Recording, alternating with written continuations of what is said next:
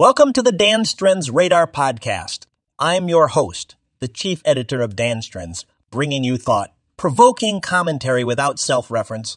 In this episode, we'll be demystifying Hong Kong's new crypto regulations and discussing their impact, implications, and the future of digital assets. As the world of cryptocurrencies continues to evolve, so do the regulations that govern them.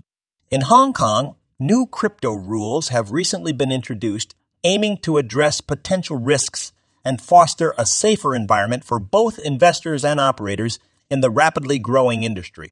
The new regulatory framework in Hong Kong comprises several key components, which together aim to create a more secure and transparent environment for the trading and management of digital assets.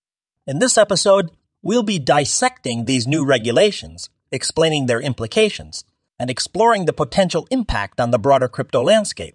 Join us as we delve into this important topic and shed light on the future of digital assets.